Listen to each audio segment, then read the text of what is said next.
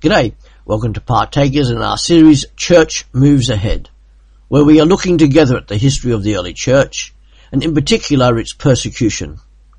We are taking brief excerpts from an ancient book, Fox's Book of Martyrs.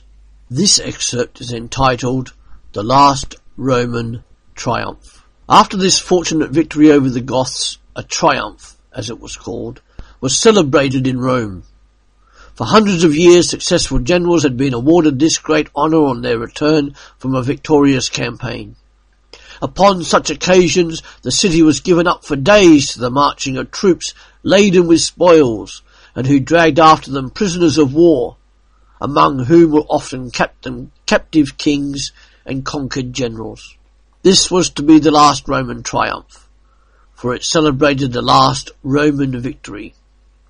Although it had been won by Stilicho, the general, it was the boy emperor, Honorius, who took the credit, entering Rome in the car of victory and driving to the Capitol amid the shouts of the populace. Afterwards, as was customary on such occasions, there were bloody combats in the Colosseum, where gladiators, armed with swords and spears, fought as furiously as if they were on the field of battle. The first part of the bloody entertainment was finished. The bodies of the dead were dragged off with hooks, and the reddened sand covered with a fresh, clean layer. After this had been done, the gates in the wall of the arena were thrown open, and a number of tall, well-formed men in the prime of youth and strength came forward. Some carried swords, others three-pronged spears and nets. They marched once around the walls, and stopping before the emperor, held up their weapons at arm's length, and with one voice sounded out their greeting. Ave Caesar! Morituri te salutant! Hail Caesar! Those about to die salute thee. The combats now began again. The gladiators with nets tried to entangle those with swords, and when they succeeded, mercilessly stabbed their antagonists to death with the three-pronged spear. When a gladiator had wounded his adversary and had him lying helpless at his feet, he looked up at the eager faces of the spectators and cried out, Hoc habet! He has it!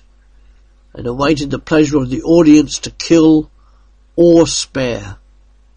If the spectators held out their hands toward him, with thumbs upward, the defeated man was taken away, to recover if possible from his wounds. But if the fatal signal of thumbs down was given, the conquered was to be slain, and if he showed any reluctance to present his neck for the death blow, there was a scornful shout from the galleries. Recipe ferrum! Receive the steel! Privileged persons among the audience would even descend into the arena to better witness the death agonies of some unusually brave victim before his corpse was dragged out at the death gate. The show went on. Many had been slain, and the people, madly excited by the desperate bravery of those who continued to fight, shouted their applause. But suddenly there was an interruption. A rudely clad, robed figure appeared for a moment among the audience and then boldly leaped down into the arena. He was seen to be a man of rough but imposing presence, bareheaded and with sun-browned face.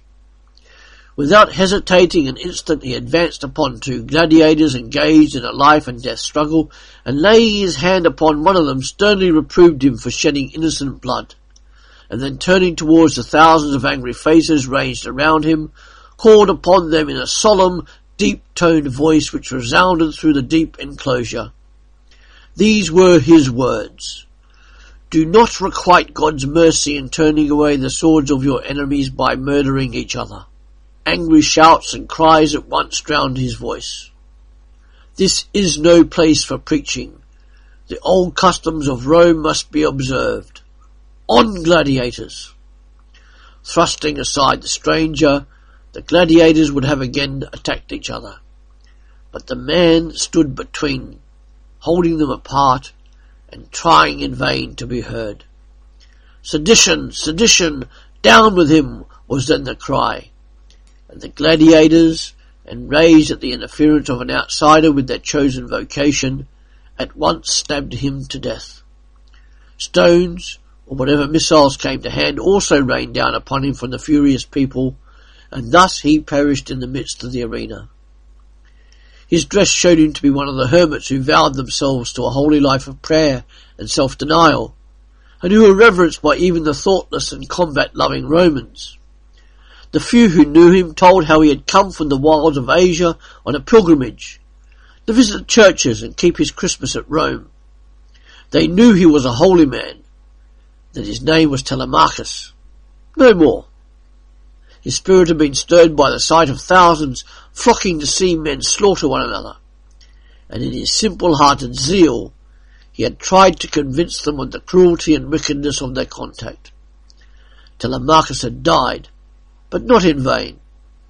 His work was accomplished at the moment he was struck down, for the shock of such a death before their eyes turned the hearts of the people. They saw the hideous aspects of their favourite vice to which they had blindly surrendered themselves. And from the day Telemachus fell dead in the Colosseum, no other fight of gladiators was ever held there. Thanks for joining us here at Partakers. Come back real soon, where every day a new podcast is uploaded for the benefit of your life as a Christian disciple. Or come visit us online at www.partakers.co.uk. Thank you.